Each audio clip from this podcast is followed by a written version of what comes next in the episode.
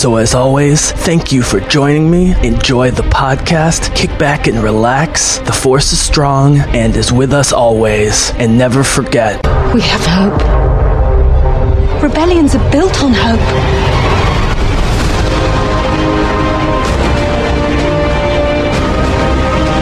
They've no idea we're coming. Take hold of this moment. The Force is strong. Make ten men feel like a hundred. Take the next chance. And the next.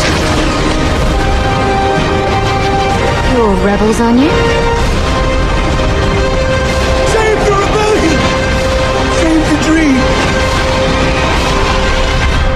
The Bizzle. Called the Jesse James. Jesse, aka the Bizzle. Oh, the Bizzle. Thank you. the Bizzle. Thank you, the Bizzle. Yeah. The Bizzle. All right, ladies and gentlemen of the Bizzlecast, welcome back to the podcast. I am the Bizzle, and this is going to be a glorious podcast because not only do I have Jedi Geek Girl back on, so it's always glorious with Jedi Geek Girl, but we are talking Reylo. Reylo, guys.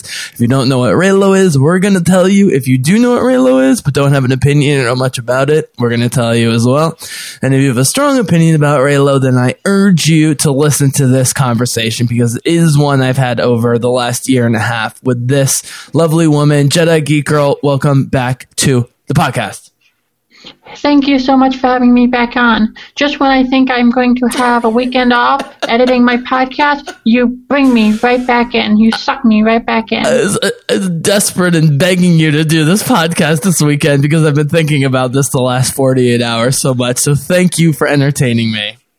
Yeah, no problem. Or not entertaining me, but entertaining my insanity in general about doing podcasts. Well, somebody has to do it. Uh, that's basically going to be the theme for the podcast, guys. You'll you'll understand why in a second. So, Geek Girl. Normally, I start with something a little bit light connected and end with something a little bit light connected. However, today, uh, because I want to talk about this so much and your time is precious, I want to jump in straight to the La- Reylo slash Bendemption discussion. If we have time at the end, I have a few related questions for you. So, all I will ask you to start this off, and we'll get straight into the Reylo Bendemption discussion and talk about what that is, why it's controversial, why certain people think certain things in our opinions, or why we think certain things. But first of all, just to get this going, how is your post celebration uh, blues or other experience going? Because I, I definitely miss it and think about it a lot.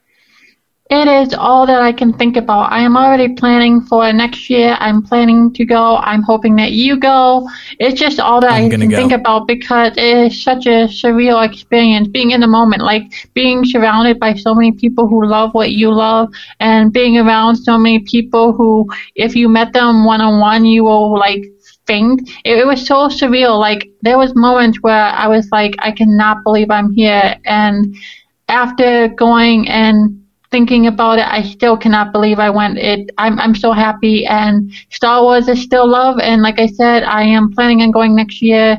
I'm going to do everything I can, even if I can't. I'm still going to take the next uh, the necessary steps, such as purchasing my ticket and trying to reserve a hotel. But that's probably going to be really hard. So one of the podcasts that we both listened to, and we met the two lovely ladies, uh, and they're going to come up in this podcast probably with a couple other podcasters, just because along with you, it's where I get my information. Um, is the Sky Talkers podcast. Uh, we met them. They were lovely. We had a conversation. It was great. I listened to them. They're awesome. Their EK Johnston interview is like, I can't believe they get these interviews. They also have interviewed Beth Revis in the past, I think, for Rebel Rising. They did a Rogue One retrospective a few months back that, like your my podcast about Rogue One, it really warmed my heart because they love the movie and just hadn't revisited in a while. But anyways, they're big Raylos and they're very smart talking about it. And like the Scavengers Hoard and maybe one or two other podcasts uh, might come up just in terms of me bringing in some of the great points that they made. However, before we let celebration go, go and we'll get into Raylo Bendemption. I will say, I said it on our podcast, it's on Simi's podcast, I've said on solo stuff, I've written about it. The Star Wars Celebration crowd was the nicest, most friendly, warm, and welcoming crowd ever. And I do love the Sky, uh, the reason I brought up Sky Talkers, I do love their Star Wars is tragedy thing, but I think you and I agree Star Wars is also love, and there couldn't have been more love in, in that city, in that giant hall, the whole weekend. And on top of that, people who have been to all the celebrations, and this was your and I first, said this was easily the best in terms of enthusiasm, energy, and love all around. And it turns out that our defense of people like Kelly Marie Tran, Ahmed Best, and others has completely flipped and created a whole new level of joy, enthusiasm, and love in the Star Wars community. Do you agree with me? I do, yes. There was a lot of love in that room. There was a lot of love. And speaking of love, I, I've been thinking about how to start this podcast because some of my listeners have listened to everything. Some have listened to some of the stuff. Some listen to some of the Star Wars. Some listen to all of the Star Wars and not the other stuff. But let me start with this Jedi Geek Girl, which is uh, before I thought about doing the Reylo podcast, I realized I hadn't really done a Rey podcast. I mean, she, as I've said, is as important to the Star Wars franchise as Luke Han and maybe Leia combined in the original trilogy in terms of her cultural importance. With the little side note that Ahsoka Tano is very related to this, but I don't know if she's going to come up. But between Ahsoka and Rey, uh, you know, the two most, as much as we love Kylo, he's on all of our top five lists. Everyone loves Kylo Ren. Even the people who hate him as a bad guy love him as an actor and a character. Nevertheless, Rey and Ahsoka, to me, are the most important from a cultural standpoint. And I was like, well, while we're doing a Rey podcast, why don't we do a Reylo podcast? So, Jedi Geek Girl, I'm going to tease my perspective just for the audience, even though you know this, and then I'm going to throw it to you to describe this uh, feeling slash phenomenon a little bit, which is, uh, as I've I said throughout the con- the convention, before and even since, I'm like the Bendu. I'm the one in the middle. I I understand people who want Kylo to die and the revenge for killing Han Solo, and lots of really more importantly, lots of other people that he should die or be punished for it. I do sympathize with the romantic aspect or even the friendship connection aspect that you've talked about. And there's lots of different Reylos and there's lots of different ways to express it. However, I need to throw it to you first before we start talking about it as a topic. So, um, so Reylo, obviously Rey plus Kylo, duh, we all know this shipping, you know, this is, we forget that seven years ago, no one was combining names and talking about shipping, but now everyone knows what it is talking about. So it's, it's some form of shipping Rey and Kylo, or maybe it's more than that. So I'm going to throw it to you about the sort of general um, let's say framework of what makes Reylo, and then the more specific version that you're talking about. Take as much time as you need. Reylo is basically about the connection between the characters of Rey and Kylo. It's about their dynamic and their chemistry. It's about these two characters that are so similar yet so different coming together and their stories intertwining as well as their relationship. Uh, the Last Jedi epitomized this because it was about them clashing together, interweaving and influencing each other on an intimate re- level without being sexual. That's the key to Reylo is the interpersonal relationship and dynamic. And no matter which way you look at it, if, whether you look at it as romantic or spiritual, it is so intimate that the romantic side of it comes natural because the spiritual side is as intimate as the sexual aspect of it. So Reylo is basically the relationship between Rey and Kylo, which may or may not be romantic for some people, and it is so intimate that that is why people cling to it because it's so relatable and it's so personal and it is so attractive because the stories that we relate to the most and cling to the most is intimate relationships. That's why we love romantic relationships and why we love relationships that are not romantic but are so so intimate because if you go inside somebody's head that's very mm. intimate well whether you go in their right. in their head with or without their permission that's still very intimate like if i was to walk down the street and meet a stranger. And I was to enter their head. That's very, in, that's very intimate. That's very, very uncomfortably intimate. If somebody was to go into my head, that's very intimate. Those, those are boundaries that, uh, on the same level, obviously it's different, but at the same level as a sexual connection. You, you, somebody's I'm not going to get graphic, but you know what I'm talking about. With Oh yeah, I'm about to talk about it, so it's fine. Say whatever you want. well, it it it.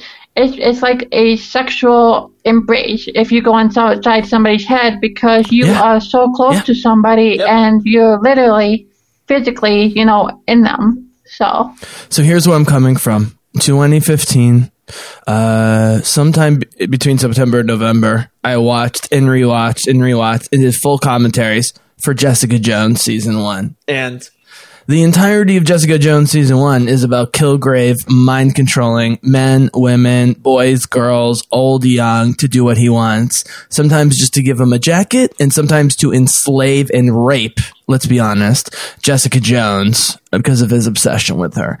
And then I see The Force Awakens. The first interaction of Rey and Kylo is Kylo drilling in her head without her permission and then putting her unconscious. The second interaction is him really pulling from her head Luke Skywalker and God knows what else. I mean, the thing is you have to interpret or not interpret that there's other stuff going on. You know, it's sold as just Luke. And Jedi Geek Girl, you know this with the behind the scenes. They did a hundred takes of Rey in the torture chair and Kylo.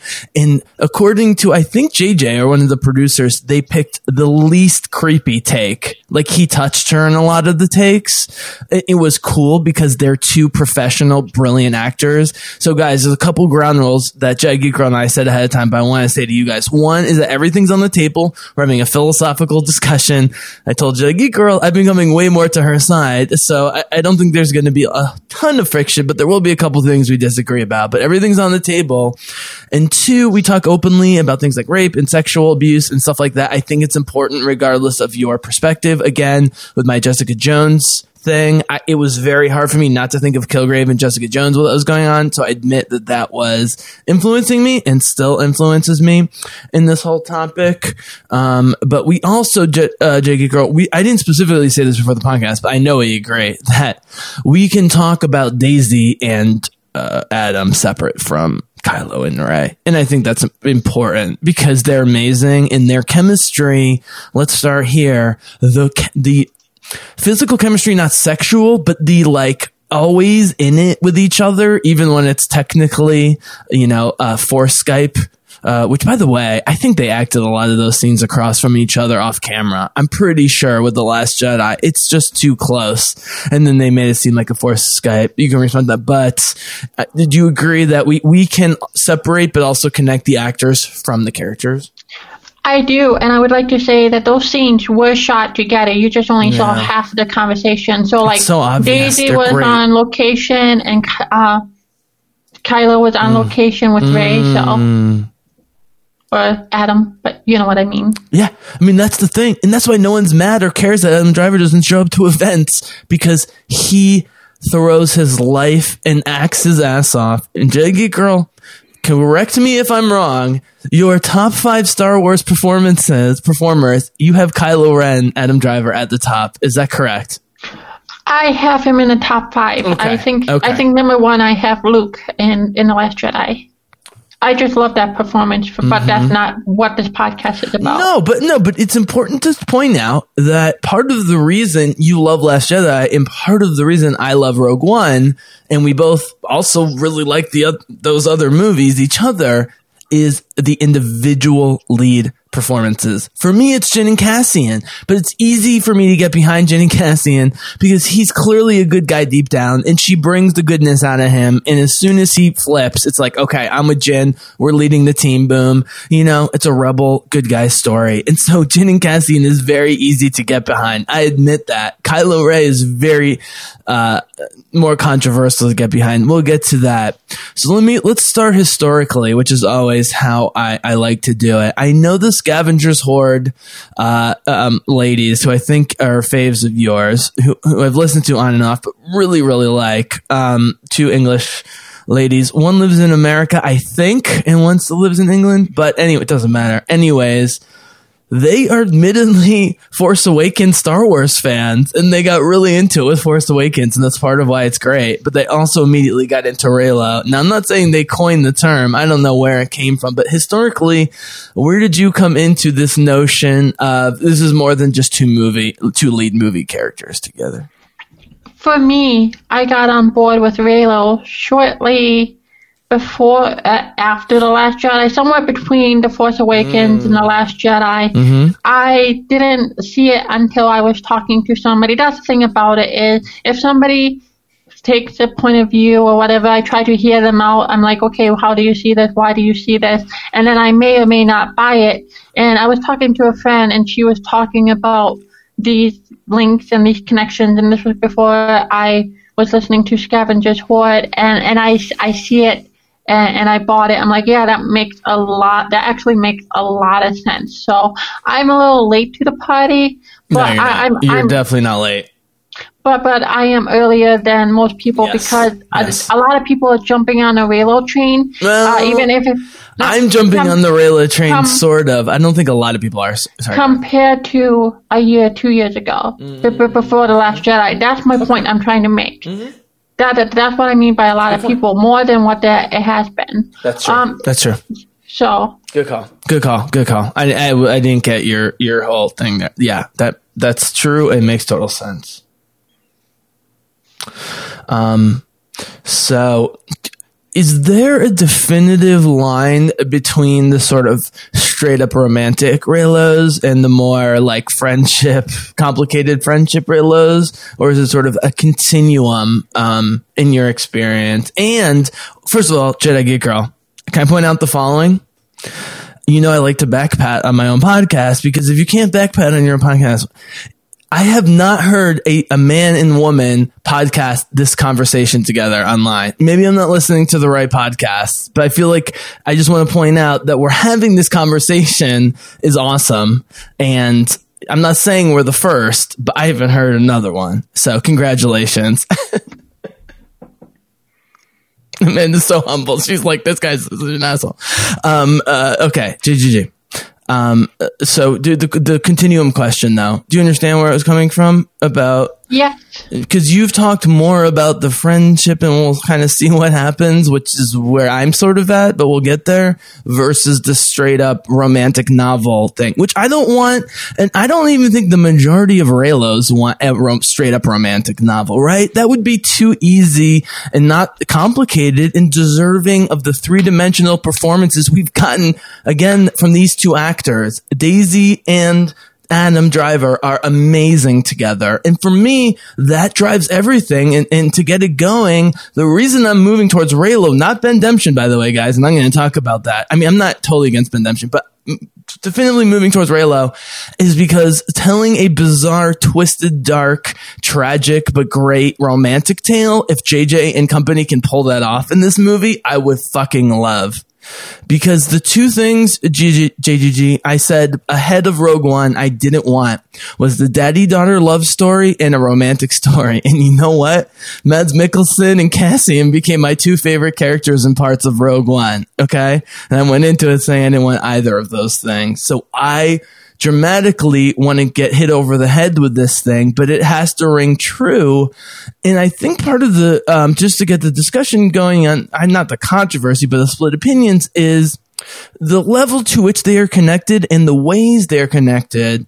Uh, when you agree, it, the perceptions are different. Let's just say that it's not like an Avengers movie. Everyone loves it, but they're on the same page. Like the view of both Rey and Kylo and specifically their relationship, I think varies over a lot of fans is a strength of Star Wars, but can cause problems, right? so I want to backtrack a little bit. and Yes, please. Sorry, I just babbled there. Yeah. About My bad. The, the complexity of Reylo. Is it Yes. as simple or com- Mm-hmm. well? Reylo is about the intimate connection between Rey and Kylo. Like Reylo already exists in the sense of they've been intimate with each other. They've been inside each other's head. They have talked in moments when each other was alone. They they their minds touch with the hut scene. Like like Rian Johnson said, that is the closest you are going to get to a sex scene, not in a sexual sense, but in the intimate sense. These people are According to connecting and they are influencing each other the same way a intimate relationship would without it being a intimate relationship. It's a very spiritual notion, and it's so close to the romantic sexual nature that I think the lines get blurred a little bit. Mm-hmm. But Reylo is this whole huge thing. It's not like this romantic or friendship scale is more of a encompassing circle that no matter where you are on the circle, you can be anywhere. You can be like Reylo is about the, the the dynamic between hero and villain or the intimate thing. Reylo is a circle, it's not a scale, if that makes any sense. I'm wondering whether to unfurl my entire theory here with Emperor Palpatine, Jakku, and Rey because I'm starting on a whole new level of predictions here. Jaggy Well, girl. well, let me let- just say one thing. One simple thing. Sorry, I'll let you talk. They are going to make out or kiss in this movie. There's no way they don't. You can't do it. That's what I realized. I'm like, in a classic American movie, as twisted as it is, even a slight tiny kiss, I think must happen from a narrative standpoint in this movie. Sorry, go ahead. Oh no, I, gonna I hate me. actually Oh man, I just you. lost my main contributor. He's gonna kill me. I I agree with you 100. percent I think that has to kiss. happen. Yeah, it's So, gonna happen. It will. Uh, yeah, according to what I see on the spoilers, and I'm trying to avoid them because now they Mm. actually are more concrete. But according to the spoilers, I think it might be a lot more. The, the, the thing about Reylo is the, the, the dynamic of it in The Force Awakens is very Mm-hmm. subtle, if that makes any sense. And The Last Jedi confirmed a lot of what Reylos were predicting, and people were seeing it a little bit more. And Reylo, to me, is the big. I, I don't want to call it a secret, but it, it's the main focus. It's the um. it- It's, it's the focus behind the focus of the sequel trilogy, and I think that's why you have so many people connecting with it because they see it.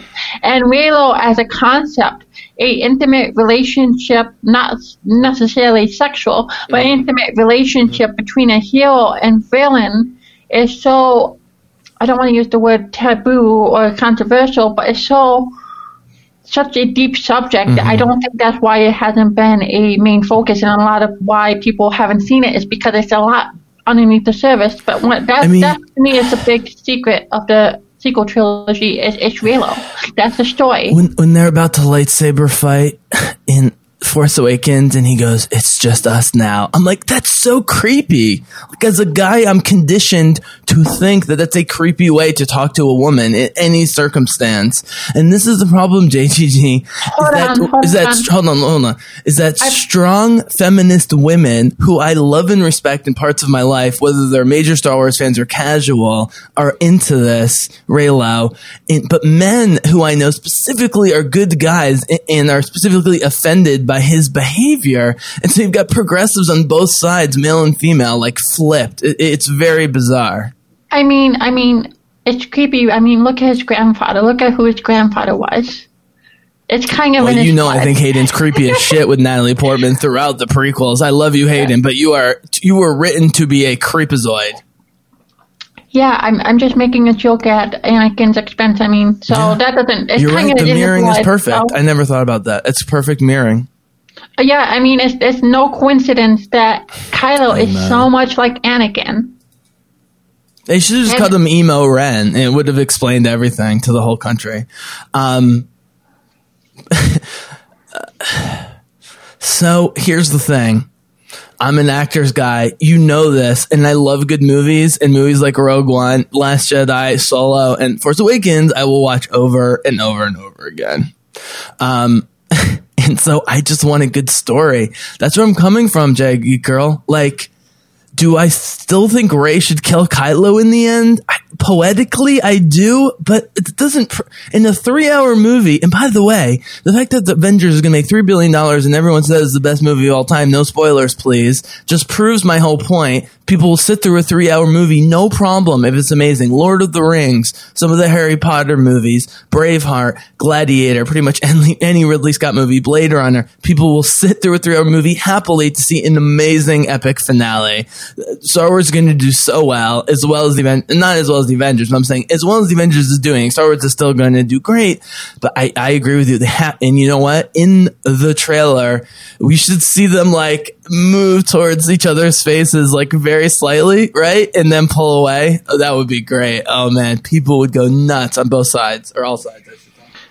I think one of the things that helps episode 9 is the trailer. Mm-hmm. You don't see Kylo mask. You don't see a villain, villainous Kylo. And I think that leads a lot. I think JJ is going to be a lot, he has to be more forefront of, hey, this is what the sequel trilogy is about. He can't not mm-hmm. be subtle about it because it's the climax. And that doesn't mean that there won't be other mm-hmm. loose ends tied up. I mean, you have the Emperor somehow tied in it. You have the Resistance. You have Leia.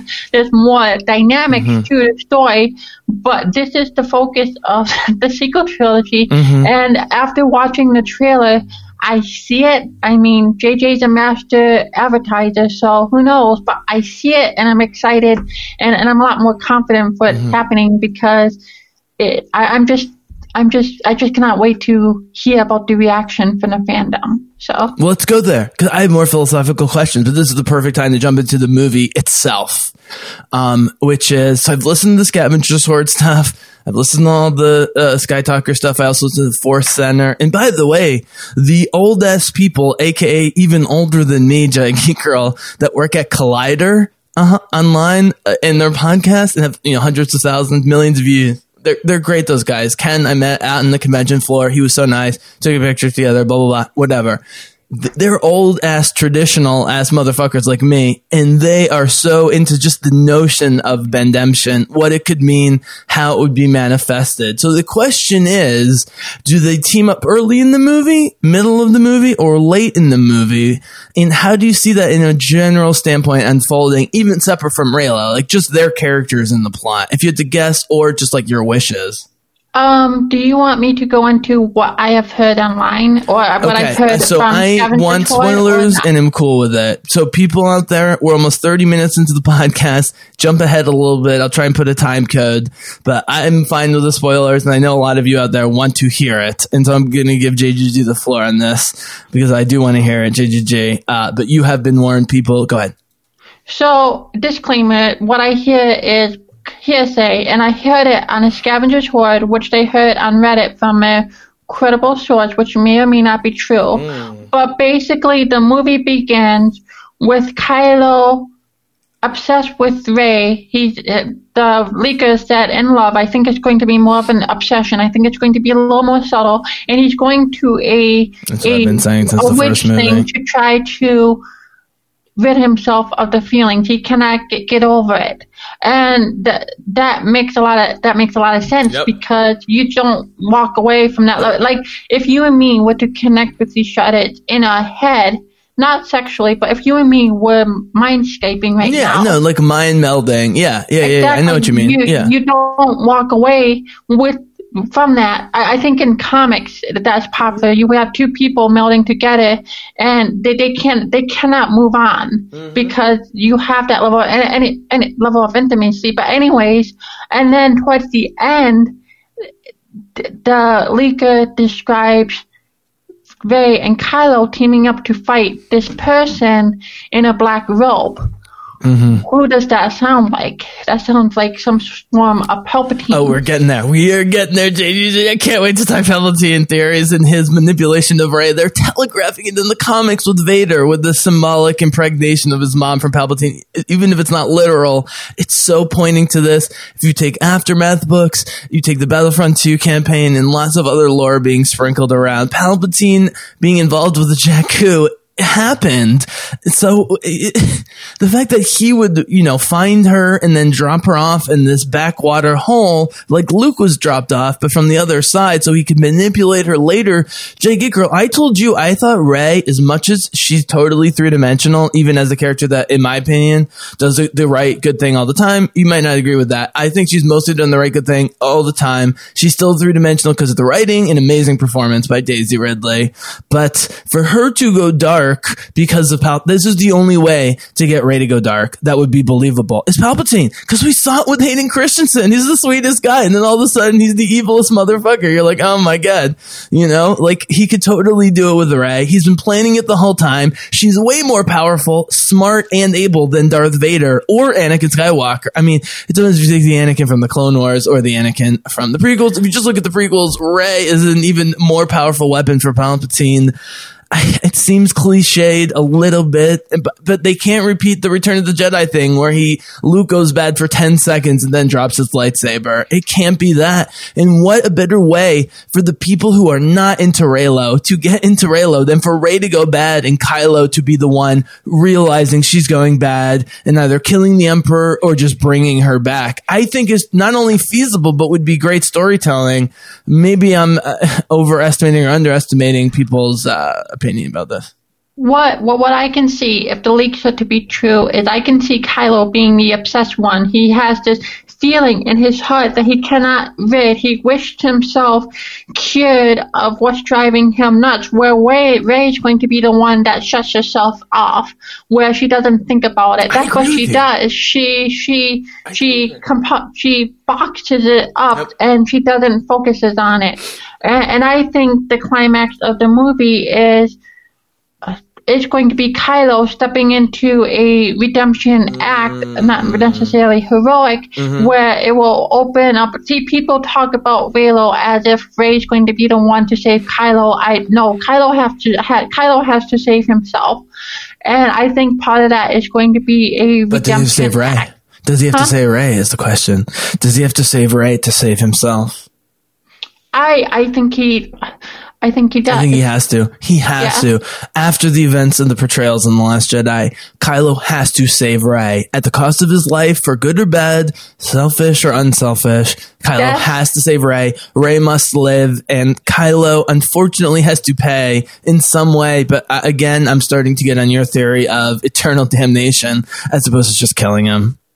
Exactly, and that, that's where you, I think, you and me terrible disagree influence. a little You're bit. completely changing my I- views on everything. You're a terrible influence. I don't think it will be at the expense of his life. I think it will be something that he will be tortured with. I because uh, because if he redeems himself Mm-hmm.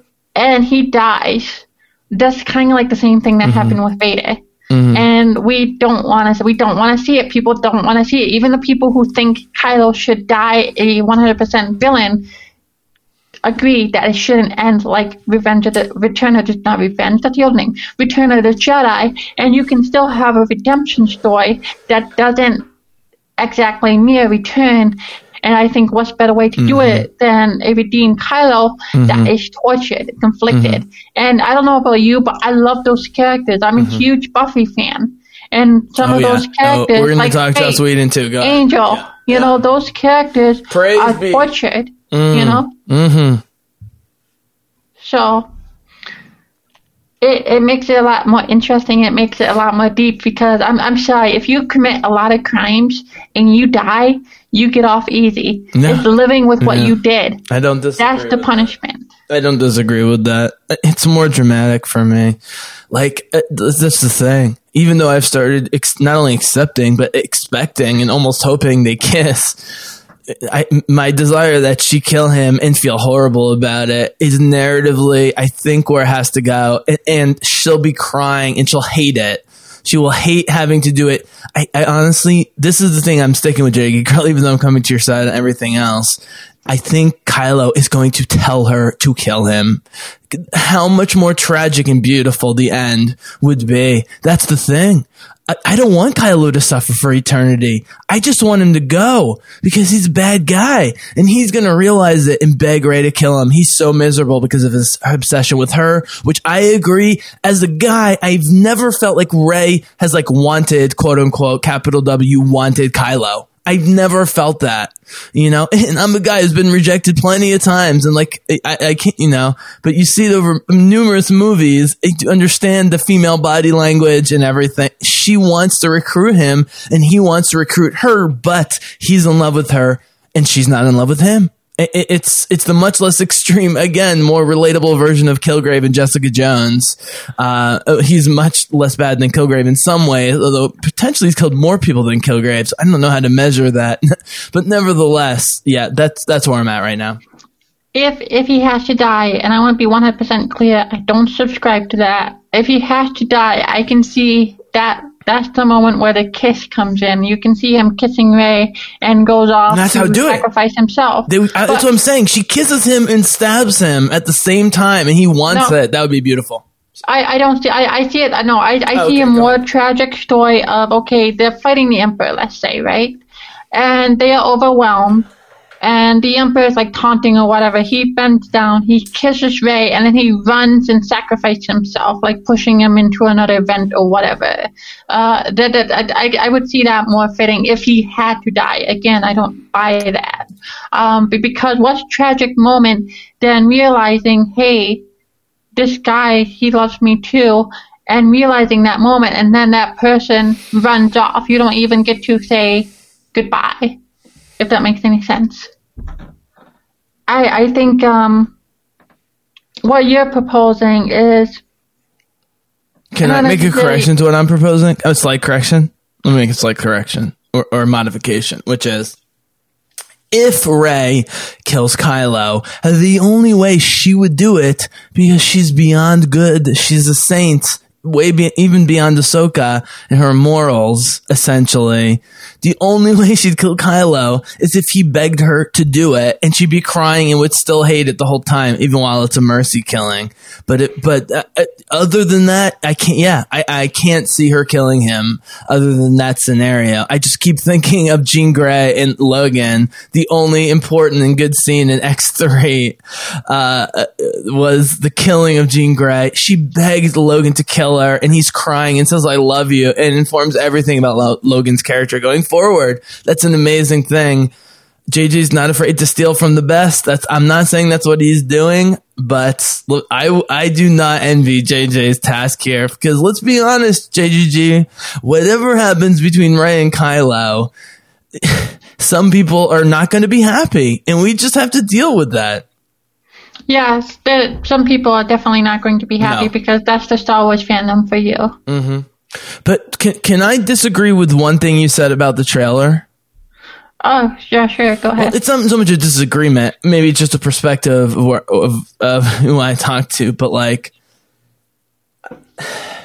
they they barely showed Kylo Ren other than murdering people in the trailer. I, you know, I don't think people who were uncomfortable with this idea a year or two ago are now suddenly comfortable with it. I, I am the exception. I'm here to tell you that I'm the huge exception, and you know because of my obsessive coverage of all female superheroes, Rey is like my fave with lots of my faves. I've been monitoring this the whole time. I mostly wanted to do a Rey podcast, so let's talk about Rey. Jiggy girl, what makes Rey so great? What makes her so great to me is the fact that she is nobody. She's this character that, as of right now, has no connection to the Thank you, story Rian we're all used to. Huh? Thank you, Rian Johnson. Sorry, sorry. Thank you, Rian Johnson, for that. Yeah.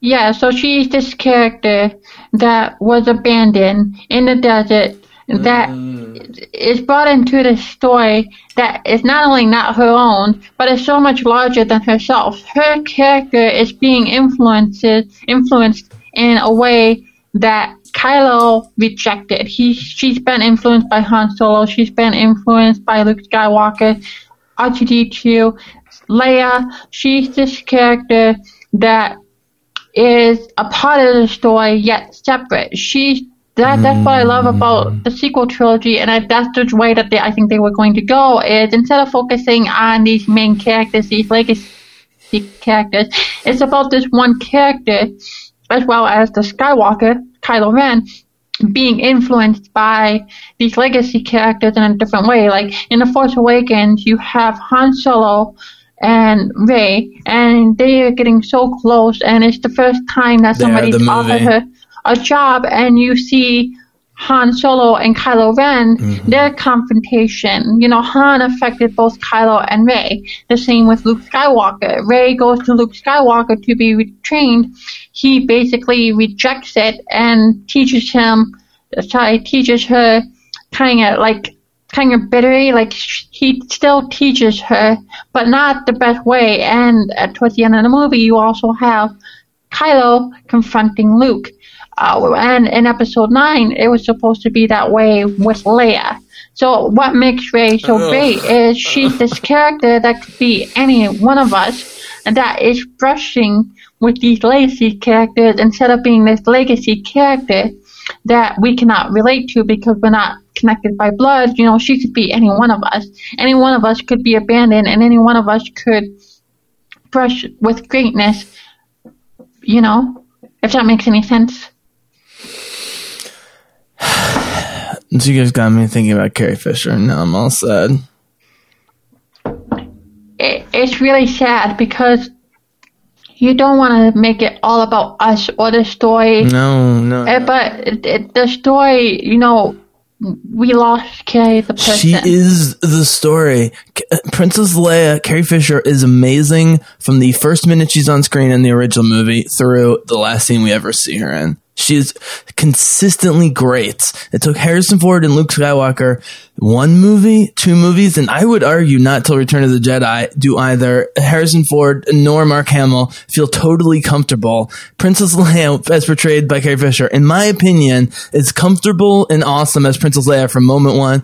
And because of her and because of Carrie Fisher, I, everything Leia I devour. Books, teen books, comic. I mean, the Star Wars, you know, mainline comic book series. I just read it for Leia. I will take anything Leia. And Rian Johnson, Jaggy Girl, will be the first to tell us if he knew that she was going to pass on suddenly, he would have put her in a lot more of the movie because she dominates and is amazing. And in Last Jedi, when she's awake. But she's asleep half the movie, and and now we don't have her. It makes me really sad. But I also like JJ's response at the panel. Bring that in briefly, um, about it. And I believe him, by the way. The whole uh, 3D, you know, thing was never on the table. I, I, I personally believe him. And just to talk about episode 9 as a whole, and then we'll get back to some more specific Greenlow stuff. I think everyone, whatever the movies they liked so far, came out of that panel and that trailer really excited. And I think JJ gets it, but not only that, I think Kathleen's on his ass a little bit more, but like he wants it. Um, and he's consulting with a lot of people and all the actors are super relaxed and excited. I, honestly, I could not have expected a better thing. And so whatever happens with Kylo and Rey, I'm going to be happy with it because the actors seem happy. I mean, with Adam, you never know, right? But like the product seems to be hitting the way they want it to.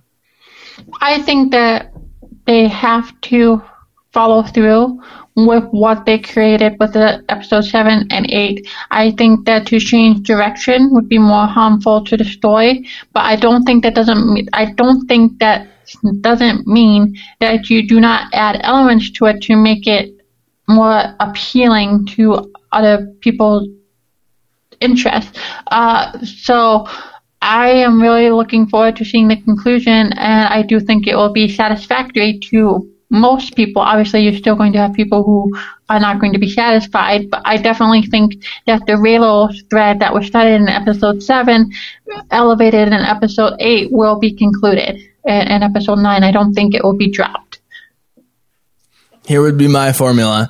Take the best elements of Rogue One, The Force Awakens, Last Jedi, and then make it even more sprawling, epic three hour movie with mostly adventure type stuff like we saw with the skiff and everything else. By the way, okay, Jake, here's the lore section. I have to, honestly, I did want to talk Reylo and I still do, but part of it was I wanted to get you on about lore, which is, I think they're on Jakku in that final shot. I really do. That would make the most sense with almost everything that we've seen.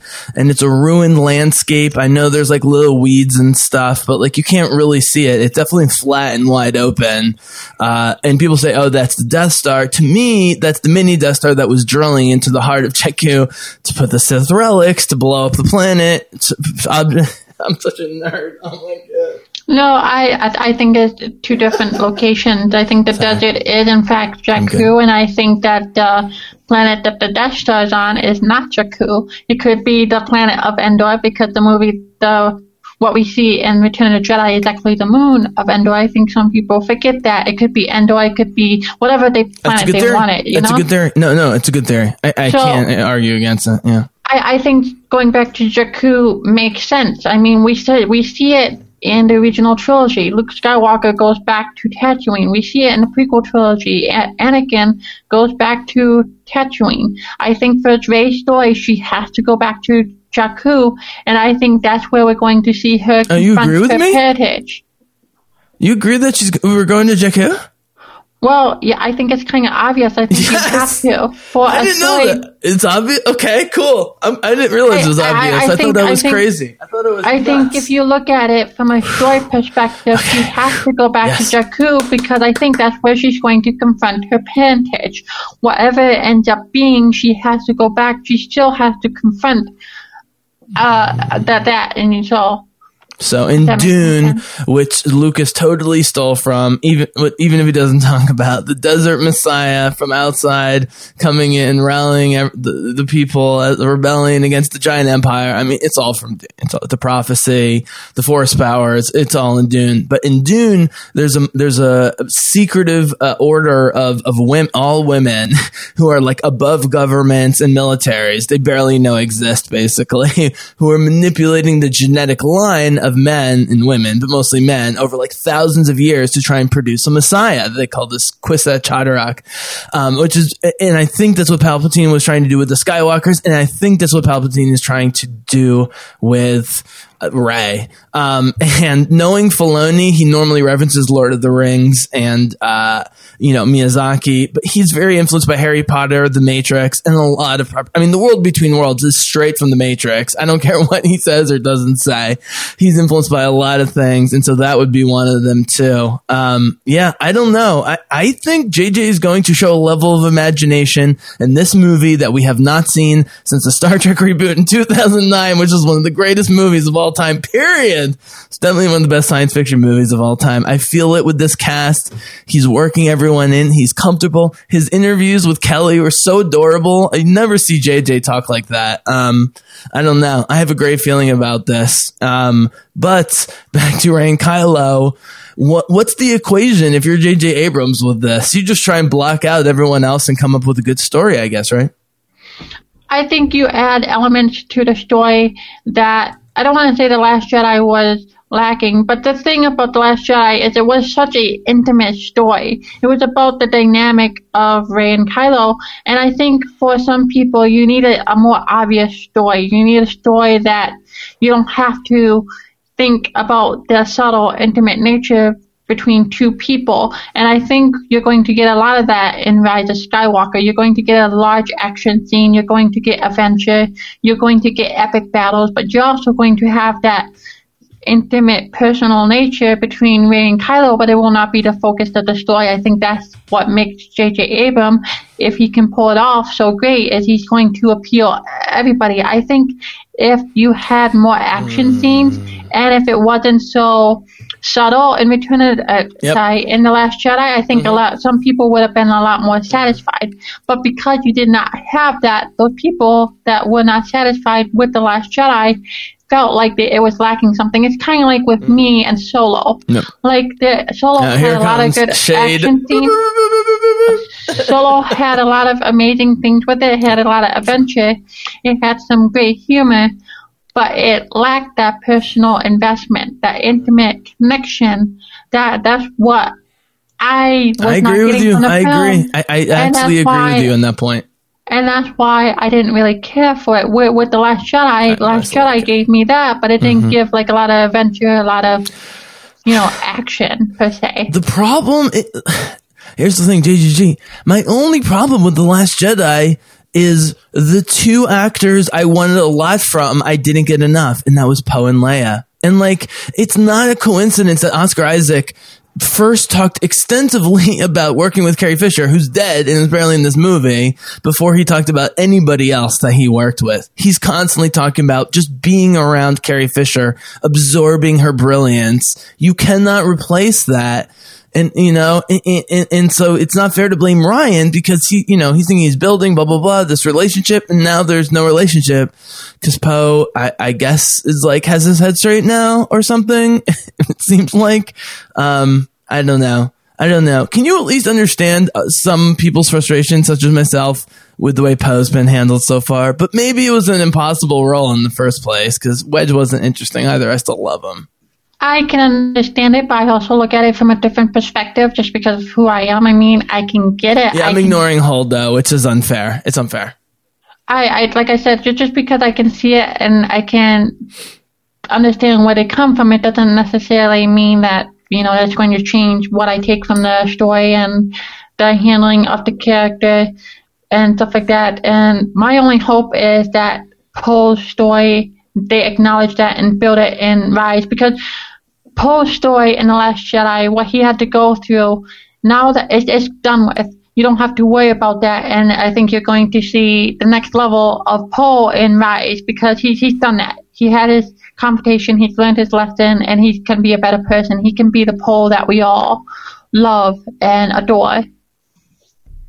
They should have made the movie three hours. He should have been on the adventure with Finn and Rose. It would have been way better. More time with Carrie, more time with Finn and Rose. It, it was just a wasted opportunity. And, and the only reason I'm obsessed with complaining about this is because I love the rest of Last Jedi. Like, this is literally the thing that annoys me to the point that it, it's as low as it is. But it could climb, again, as you, you are saying, and I agree with you with the final movie. But, you know, there was so much. Pro- I mean, when they fly in in the X-wings on the water in Force Awakens, you have to admit it's just spectacular. You know, they take out Greg Grunberg, Black Squadron. They take out Jess Pava, played by the amazing Jessica Henwick, who's like a huge up and coming actress, part of Poe's Squadron. They better Jaggy. Okay, here's what the nerd, just straight nerd stuff, and you can bring in Resistance if you want. uh, Comic books they better bring back Black Squadron in this final movie, or I will be really mad. It's only two sticking points for me. One has to do with lightsabers. The other is Black Squadron. They must bring back Black Squadron. We we already know that Snap is going to be in the movie. We already saw a picture with him, so you obviously will see them in some form or another in Rise. And the thing about it is, what I love about Poe's arc is, and what Solo was lacking, and why I love the Han Solo trilogy is, you have this hot shot pilot who's the best pilot in the galaxy. He's cool. He has swagger. He knows how to handle himself, and he don't knows what he's doing. That's fine and dandy, but if you don't add layers to a character, if they don't have no internal subconscious struggle, they're boring for me. Like Solo doesn't have the development that Poe went through. Like you can argue that maybe it was handled wrong, but the character was still developed in a way that was a lot more I don't want to use the word intimate, but was a lot more pulled back. It wasn't about Poe trying to hunt down this pilot, trying to take down somebody who's better than him. It was more about being on the ground and the leadership, and you know what I'm saying. Where where you don't get that with Solo, where where Solo you don't get that. Yeah, I would no disagree. challenge. I would disagree. I would take Alden Ehrenreich solo over Poe and Last Jedi any day, and maybe Poe in um Force Awakens. But I just Well, think JJ. That's, that's the thing about We can't people. respond, It- people have I know. Can I different respond? Can I things. just that-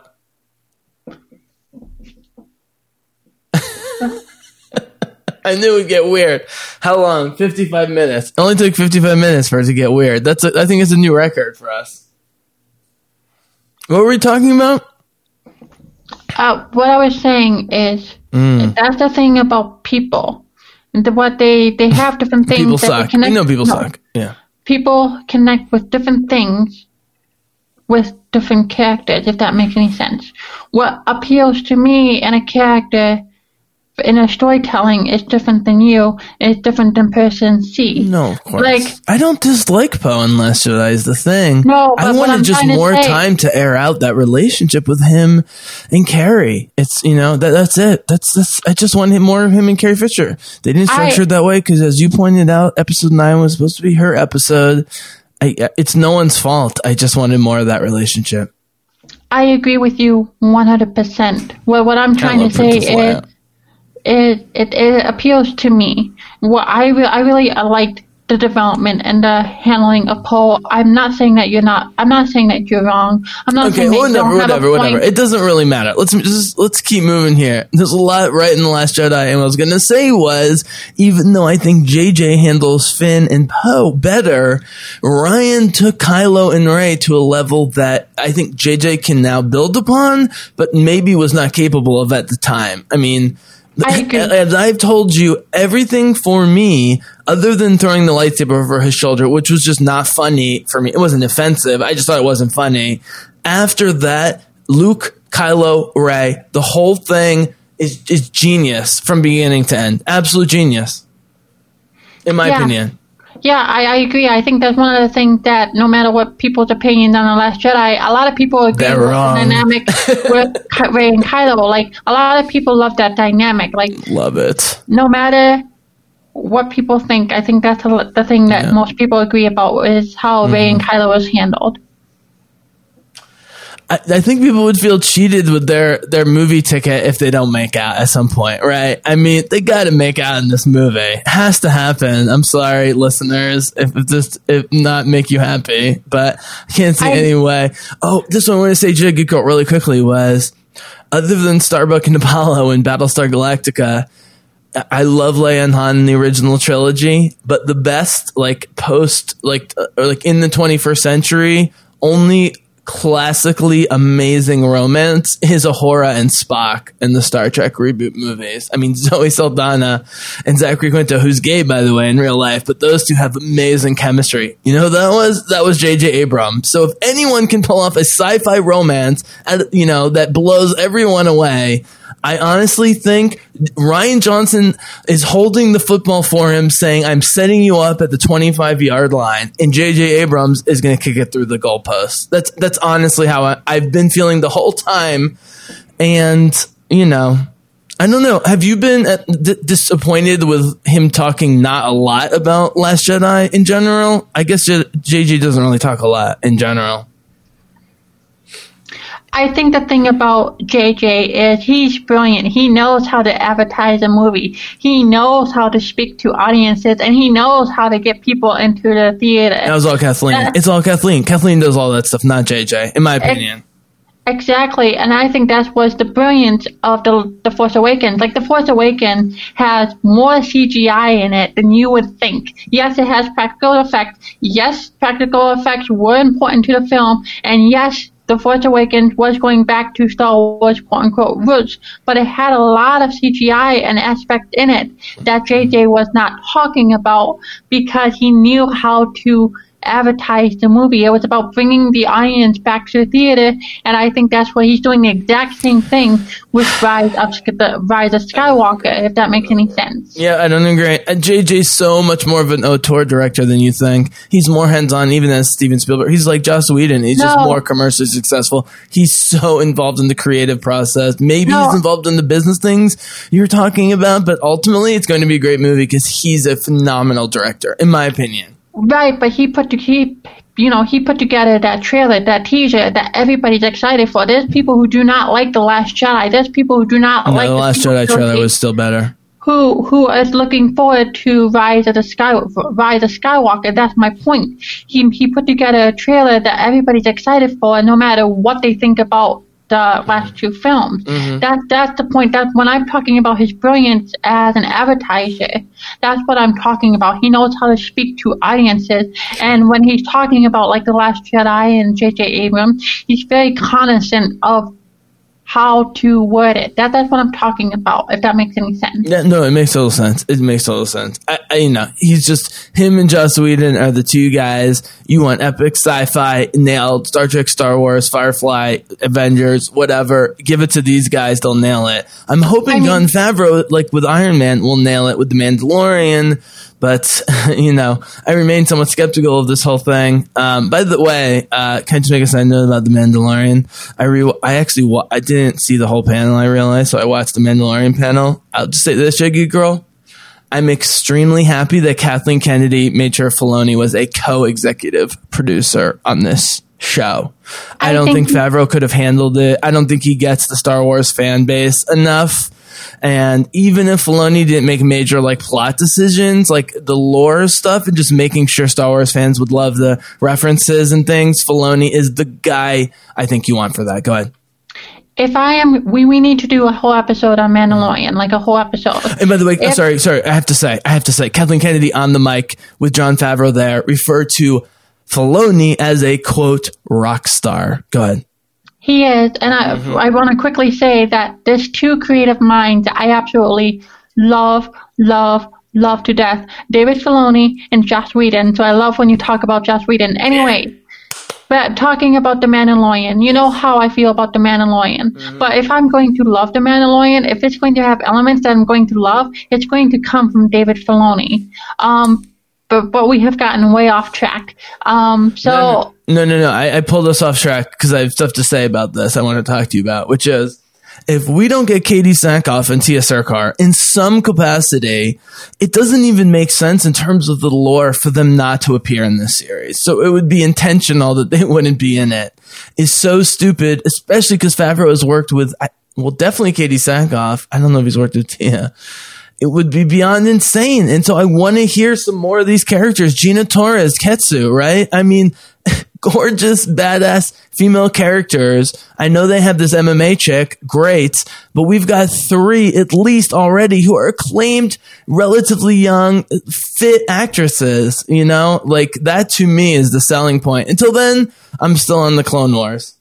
But anyway, to bring Yes. it back a little, Bring it back, bring it back. Yeah. Go. J.J. Abram knew what he was doing with the Force Awakens. He knew what was going on with the Last Jedi. He knows about Reylo. He knows the story dynamic is there, and he knows that there is an audience that is expecting a follow through, no matter what form it takes. In episode nine, and he talks about it being satisfying, and I I think it will be satisfying. I think it will have elements mm-hmm. of the story that mm-hmm. people felt the sequel trilogy was lacking, as well as elements that we have seen from these last two films. And I do think it will tie all nine films together, um, which is going to be absolutely brilliant. And he might not talk about it, he might not be upfront about it, but I do think he will follow through with Reylo, and I do think it will be a satisfying conclusion that most people will enjoy. Obviously, you're still going to have people who will reject it, but you're going to have that no matter what you do with the story. Can I ask you a question? Are you holding back spoilers of episode nine? Am I dodging them? No, are you are you holding them back because you don't want to spoil people? No, no, I, I talked about everything Okay, that I know about it so far. So what's your? I mean, the thing is, I'm excited about Palpatine because everyone is excited. I, honest, I wouldn't have. I didn't call this among my many prophetic, you know, visions. I never called Palpatine. Never thought it. It seemed fan servicey, but everyone's into it. Whether you like the prequels, the original trilogy, you like Palpatine, I get it. But it has to be a creative new use of him. What? How would you manifest old Uncle Palpy, as I like to call him, Ian McDiarmid, in this movie, especially in light of Rey and Kylo, if you were in charge here? well, I, that that's kind of complicated. Uh, number one, if I I, would do it, on it. I number one, if I would do it, I would have his presence be felt. I would have his influence be felt to the story. I don't. I would not have him being a physical being like the actual real Palpatine. I think if he survived, that's kind of cheap. That undermines the sacrifice of Vader and the actions of Return of the Jedi. But the more I think about it, and the more I stir in it, mm-hmm. after I heard about that spoiler, which may or may not be true, about Rey and Kylo fighting somebody in a dark, dark figure, it makes me wonder if we are going to get a physical being of the Ahsoka's Emperor, gonna be in this movie. which, Ahsoka's which gonna be in this movie. I just want to put it on record once more. Go ahead. which combined with a previous confirmed casting card You know I'm right. makes me think that we are going to get a clone Palpatine. That's what I think too. And I think the clone Palpatine is going to be played by Matt Smith. Oh, that would be awesome. Oh, I didn't even think about he- that. He was oh. connected to the film and he has denied it, But if you are the clone of Emperor Palpatine, if you're in the film, you don't confirm that you're in the film at all. That's the big reveal. I think the big reveal is going to be the same that we got with Tarkin. We expect this figure to be in the film, like we expected Tarkin. We didn't expect to see him, but we expected him. But we saw him, and I think we're going to get that with Episode Nine. We're going to expect the Palpatine, but we're not going to expect a physical manifestation. And I think that that, that is Matt's role. You know what I'm saying? And I can see it being voiced by Ian McDiarmid, kind of like a Maul situation. I don't know. I think the the fan art I sent you of Rey uh, strongly holding Kylo's saber and Kylo sort of uh, like almost like a servant standing behind her. I could totally see happening in the movie. You, you, you've read um, the Heir to the Empire trilogy, right? In the nineties, yeah. Yeah, you remember the last the, the last command, the conclusion of that. Mm, no. Okay, so the conclusion of the last command, mm-hmm. they go to like a throne room. It mirrors Return of the Jedi, Mara Jade and Luke Skywalker, uh-huh. and you have the clone of Luke, and you have the the wizard guy that I can't really. Anyway, long story short, if you know what I'm talking about, and I suggest you go and catch up on it like through YouTube or something, I can picture a mirroring of the conclusion of the last command, I, like not a beat by beat thing, but I can see Rey and Kylo, like Mara Jade and Luke, go into this throne room type setup where they are confronted by a dark force that redeems the other because that Mara Jade is a, conflict, a conflicted character. She's tortured by the Emperor, uh, last dying wish to kill Luke Skywalker. And it's not until that confrontation in the room where she was finally freed with that. I think that will be the genesis of redemption is confronting whatever the Emperor has in store for them. Like, I don't know, but I think it's going to be pretty epic. And I think just like The Last Command, that is going to be the turning point. Can I ask a couple questions here? sense. Uh, Mara Jade might be involved with this, Go uh, depending it. on your opinion. So we're probably having a three-hour movie, which is way longer than we've had. Um, we only added one major new actress, Naomi Ackie, uh, who seems great. I have no idea, but based on Kelly Marie, John Boyega, Oscar Isaac, and Daisy Ridley, I'm pretty confident about this whole thing. I think she's going to be great. So, Um, I. uh, okay. Ahead. Oh, I was going to say, I Yeah. have a question for you. Yeah. What if they I was just gonna say, there's a lot. Hold on, I'm sorry.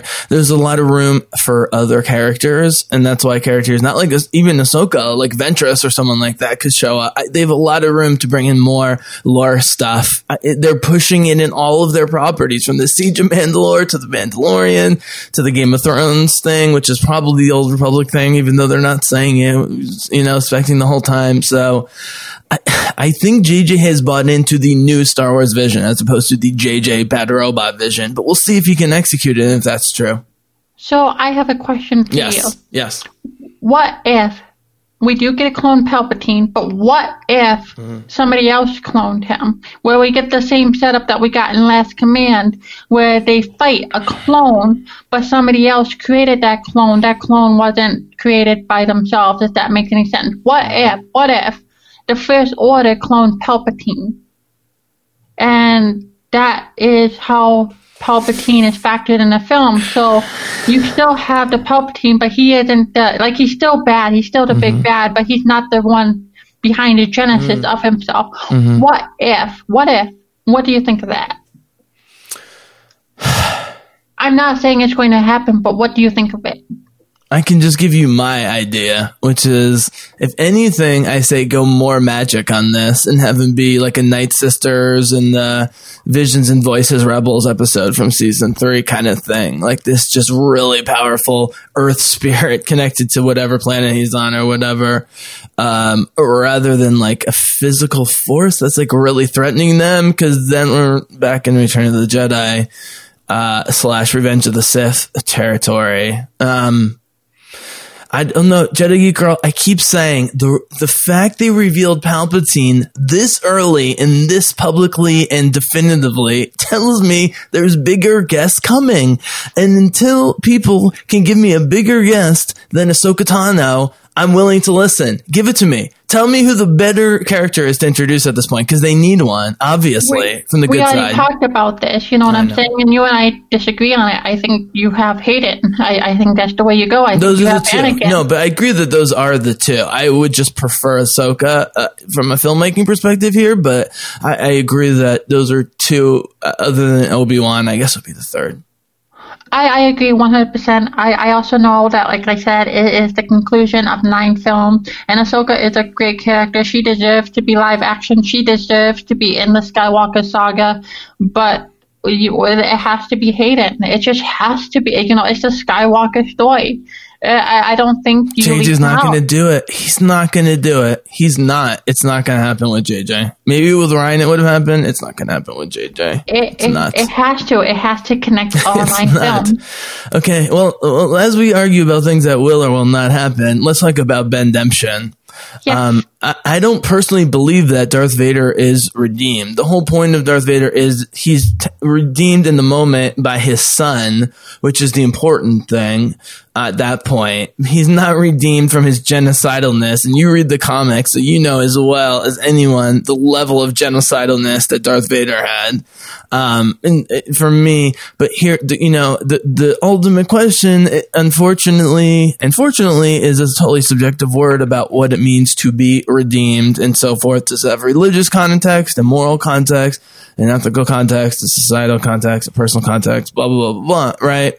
So I don't know. I'll throw it to you. I mean, to me, it seems like there are so many different versions of redemption that it, the fact that it's a term doesn't totally make sense to me, but I, could be missing something. To me, redemption does not mean absolution from one's sins. That's the it word. doesn't You mean nailed it. Absolution. forget. Yeah. It, it doesn't mean you forget the past. It doesn't mean that your sins are paid for. Redemption, if you are redeemed, you, is something that you are indebted to your whole life. There's no paying back what you did. And I think if, if when Kylo gets redeemed, I think it's something that he he's always going to be fight. If you are a redeemed character, you have that battle that it's like an addict. You have to fight. You have to resist. You have to make up for it. And there's nothing. There's no amount of good that you can do to change what you did.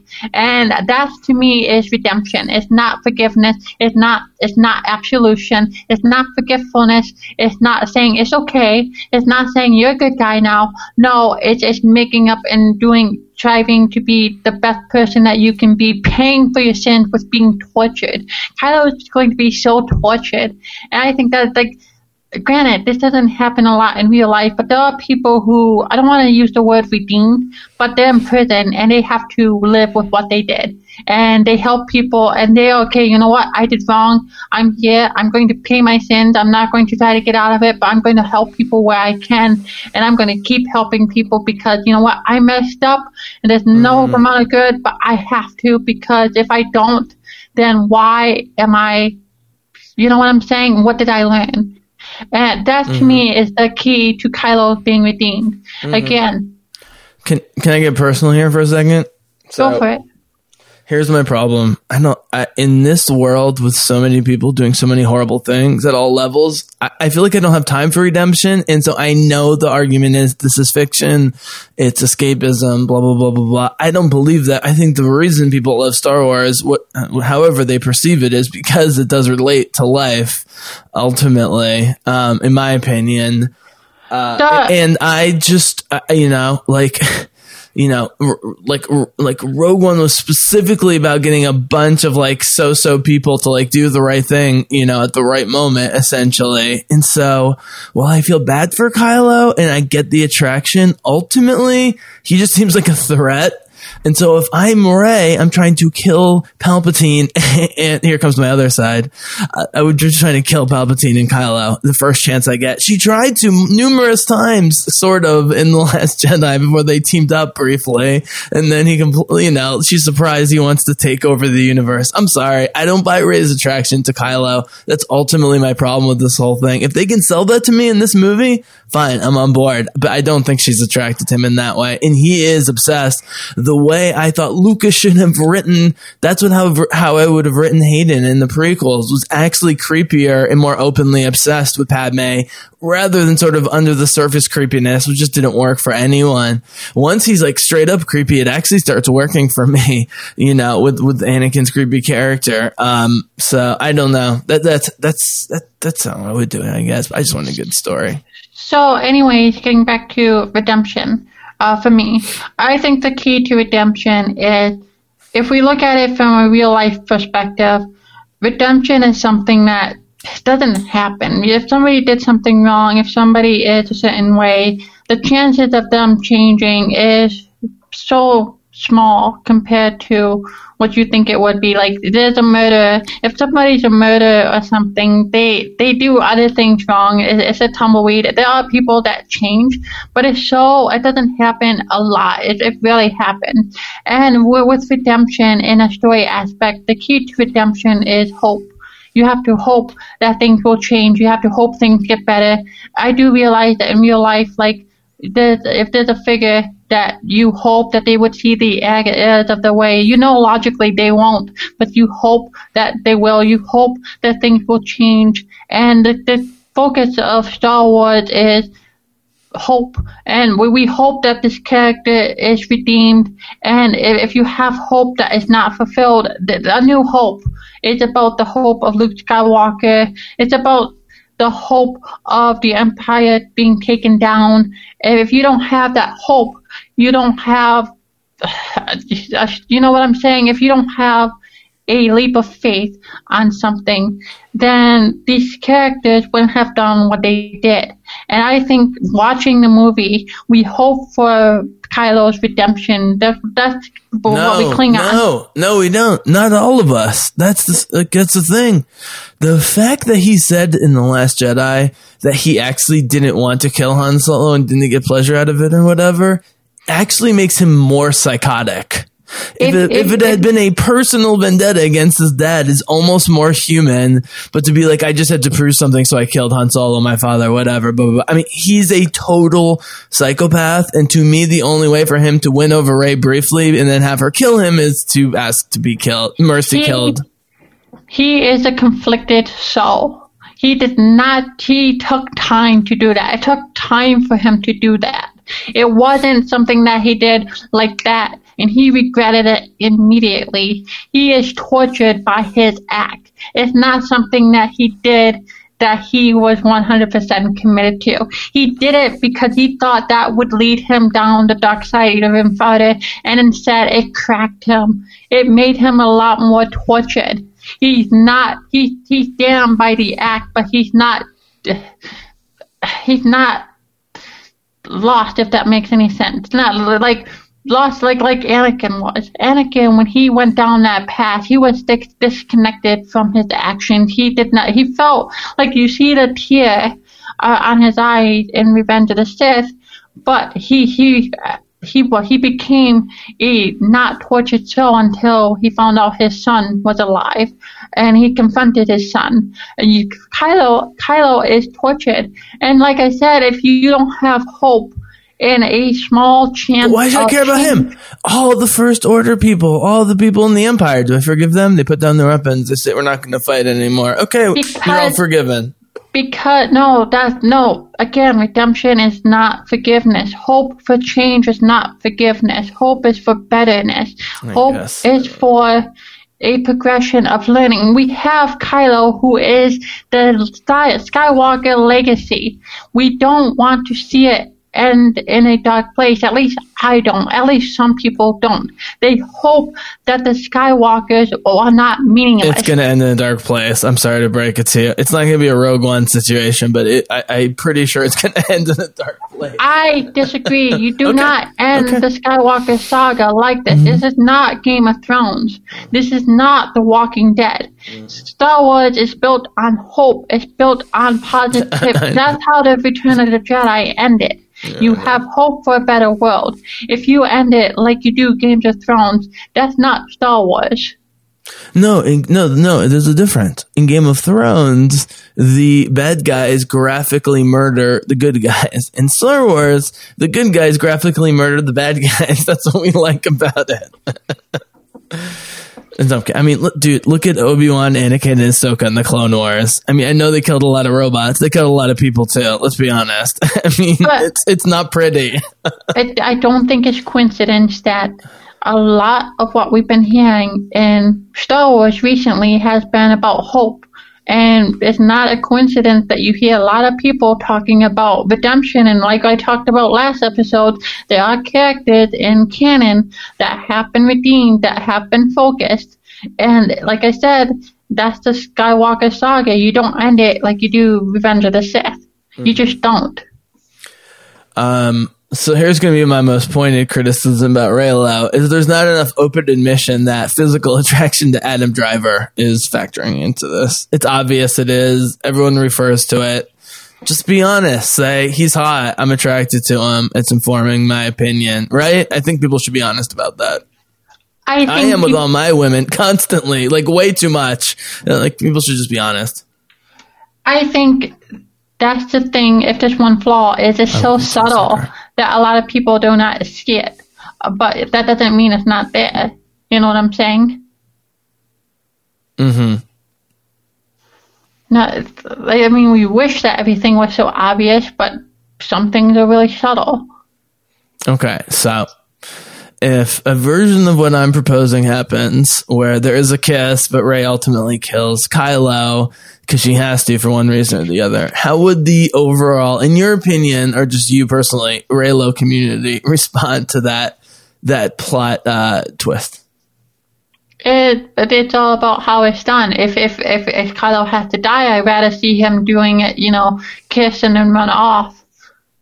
I I think you know this is not. No. It, it it's no no. I don't see it, Yeah. and I I, I can't buy it. So I think the the problem just is the way he looks at her and treats her at times is a little rapey, uh, to be frank. Um, and that's hard to get over. Uh, but like I said, many friends of mine who are women and strong feminists say what you say, and I can see it. Um, but I, I don't think we should ignore the horrifyingness of you know reaching into someone's brain and pulling things out over and over and over. I mean, what's the first thing he does in the Last Jedi? You will tell me the location of Luke Skywalker, right? Just reaches, boom, right into our brain. That's fucked up. It's creepy. I think we should admit it. Um, but I, you know, again, I, I see both sides here. It it's no different than like Beauty and the Beast and other stories that are like the same nature. You know what I'm saying? If you think about it in real world and you apply logic to it, it's you know like I you have with Beauty and the bestiality. Beast, yeah. You know what I'm saying? You have a hostage situation, but that's not the point of the story. It's Mm-hmm. fiction. Where we're supposed to learn it. That, that, that, that's why we tell stories. We take real life experiences. We take things that we dream about, and we put it in a story that we aspire to, or we relate to, or we try to learn from. It's not about applying. It's not about telling history. It's about, like I said, like, like I said, telling ideas, lessons, learning, and stuff like that. And the, the point of the, the point of it is like no matter what you do, you're never really gone. If that makes any sense, like it, it's unrealistic. Like I said, people being turned or people learning. It's few and far between. But we aspire, we have hope that it can be done. Like nobody's ever really gone. We have to have hope because if we don't have hope, that's a really depressing world. And if we are watching this story, we're watching this myth being told, and if we're there, if we don't have hope in it, that I don't know, but that's what lacks about these stories that are happening right now. These stories like The Walking Dead and Game of Thrones, they lack this hope that I don't know where this sto- the story way of telling story has changed, but it feels really disconnected. Like, why am I watching Game of Thrones if there's no hope for me? Don't watch it. It's horrible. It's so bad. But you understand what I'm trying to say, right? It's so bad. I hate Game of Thrones. I watched the first two seasons, great. Third season, eh, and then I was like, I am off this train. So, like Walking Dead, or like, why am I watching these films, these stories, if I know that these characters are doomed and there's no hope for a better world? See, I think all four films have had feels. You just don't feel like there are feels in Solo. I, I, I think there's a lot of emotional beats in Solo. Even though I don't love the movie as much as some people, I, I do think there are emotional beats a lot. I, They're I don't strong think in that movie. time to develop. I don't think you, you had time to develop those emotions. I think if Solo was a TV show, I would have felt something, but you, No. you cram No, it's totally subjective, in two hours, you know? Yeah, it's it's totally subjective. Um, I just think, you know, everyone has to accept that JJ and his writers and his team are going to try and craft the best story possible, and it's probably going to not be what most people want on all sides. That that I think is what everyone have to realize is that the the strong elements on the Reylo and anti Reylo sides, I think, are both going to be wrong. Not because JJ's trying to stick it to anyone, just because he's going to do his own thing. I'm not going to say it's going to be great. I think he will try and do his own thing. I think the cast wanted him to do his own thing. It's clear they love him. I mean, look, everyone loved working with Rian Johnson on Last Jedi. It was a transformative experience, but you could tell the actors are pumped to be doing a J.J. Abrams Star Wars movie again. I'm sorry. It's, uh, you know, it's so obvious, but that doesn't mean it's going to be great. So, cause sometimes actors think the movie's amazing and it's not. So, you know, well, I guess that's, uh, we will still have to see. But I, I guess here's the, the challenge for me, Geek Girl, and then move towards the end here is with Rey and Kylo featured so heavily and so great in, um, uh, Last Jedi, even with the three hours or whatever they have, I almost hope they don't overdo Rey and Kylo. Whether they kiss, don't kiss, kill, don't kill, whatever. I, I don't want to get like two hours of, of Kylo and Rey in a three hour movie. I definitely don't think that's what we're getting based on what we've seen in the actors and everything. But Oh, no. that oh, would no. that they- would be a mistake in this in the second movie it was like Leia and Han you know there are entire scenes of Leia and Han together in Empire Strikes Back before it switches and they see Luke for a bunch of scenes that's what makes that movie so brilliant I love the middle movie and I love that about Last Jedi but with more time now it seems like we're gonna get more Finn more Poe and some of these other characters um which will help that story, I think, and make it more dramatic. Uh, whatever happens, I'm not sure what's going to happen. I am really looking forward to it. I'm. I think the execution will be very satisfactory. It, it will feature Rey and Kylo. They will be an important part. It will be heavily, but it won't be the main field focus. I think will, there will be a lot of good portion of that adventure of what we love Star Wars for. I think you will get a lot of it. I, like I said, Rey and Kylo will be an important part, but it's not going to be the Last Jedi. If you have The Force Awakens as one extreme and you have The Last Jedi on the other extreme, as an example, you're going to have Rise in the middle, and it's going to please those people who love Finn and Poe. You're going to have it's going to please people who love the Force. I, I think it's going to be I think it's Return of the Jedi. That's the most balanced with balanced balances like the the the Empire Return of the Strikes Jedi is Back like almost a perfect movie in my Yeah, opinion, but not everyone agrees. But with, with Empire Strikes Back, it's a very personal story. You It's very a personal, but it's nature- sloppy. There's lots of problems with Empire Strikes Back. But but the point I'm trying to say is that I see Rise balancing these Yeah, three sure. aspects. You know what Sure, I'm sure, saying? sure, sure, So sure, sure. Yeah. I don't think we have anything to worry about. I, I've I've never been worried. You know, I've never been worried. I've, I've openly not been worried about J.J. Abrams, and I continue No. to not be worried. No, but I was. And what I'm trying to say, I Yeah, was. no, I hear that. I hear that. And what I'm saying now is those weights have been Mm-hmm. Alleviated a little bit. And like I'm talking, we you know we have not talked, we have not recorded in almost a year. So you don't. Well, we you have you do know where I come from. You don't know what I was feeling four months ago, three months ago, No, I know. outside of what I told you. So. No, I know. Oh, this is nothing new for you. It's been a journey for me. So, Okay, so if you don't believe it's Ahsoka, a related character, they need to fill more more cast spaces. We've heard Keri Russell, we've heard Matt Smith, blah blah blah blah blah. I'm sorry. If they've already revealed Palpatine, there's a bigger character reveal and maybe multiple ones. And, uh, I mean, again, other than Anakin and Ahsoka and Obi Wan, that seems to be the three, right? Because everyone's excited about Clone Wars, and it's those three. I mean, yeah, I don't know. I, I don't know what he's gonna pull out. Do, do you think it's possible there's no like super secretive guess, and this is it? I mean, I'd be happy I- with this, but I think you don't show your hand with Yeah. Palpatine unless you have something bigger that you're not showing. it's totally Ahsoka. you know what I'm oh, saying? Oh, I and can't I think wait. I think I I, can't think wait. if, I can't wait. If it's Ahsoka, I will lose it. But I still think happen, I still you. think I still think you have Hayden. I'm shy. I still think you have You have both. That's what I'm saying. I'm okay, saying yeah, two yeah. plus special guest appearances. So I, I know this would hurt your soul. I know this would hurt your soul. Oh, no. But what what if we got a Force Ghost lineup with Qui Gon, Luke, Yoda, Obi Wan, Anakin, and Ahsoka? No, Ahsoka's alive. She can travel between worlds and times and spaces. Come on, and she's their their species lives a long time. She's Gandalf. Eh, Ahsoka's gonna live eight hundred years like Yoda. uh, What if? What if? What if? Just just, just entertain me here. Yeah, I'm what entertaining. If? How, Okay. How how would you feel about that? What if? I, I guess I feel fine, but it's like, oh, Ahsoka's spun to the Force Ghost line, when she should be training Rey because she's an older female Jedi, like Obi Wan Kenobi was to Luke and Anakin. It's a perfect mirror. It's a character everyone loves already. They can definitely do it practically. They can have Ashley Eckstein do the voice. They can be Rosario Dawson. It would be amazing. It's not hard to do for ten minutes.